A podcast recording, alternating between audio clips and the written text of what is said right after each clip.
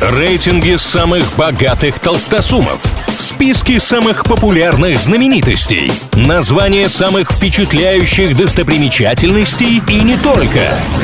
Крутометр на правильном радио. Как известно, все познается в сравнении. Для этого составляются разные рейтинги, а мы с ними разбираемся.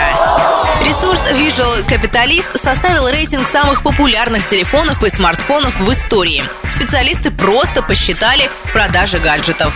Любопытно, что в десятке оказались всего две марки. О них и будем говорить. На третьей строчке iPhone 6 и 6 Plus. Обе модели в сумме купили 222 миллиона раз. На второй строчке Nokia 1110. Это не смартфон, но в свое время устройство прогремело так, что его приобрели 248 миллионов человек.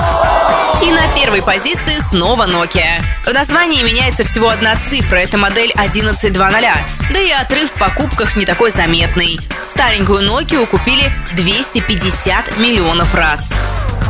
Если вы, как и мы, задаетесь вопросом, а где же Samsung, самый популярный из аппаратов этой марки не вошел в топ-10. Бюджетный кнопочный Samsung E1120 на 11 строчке. На этом пока все. Меня зовут Алина Миллер. Услышимся на правильном радио. Крутометр на правильном радио.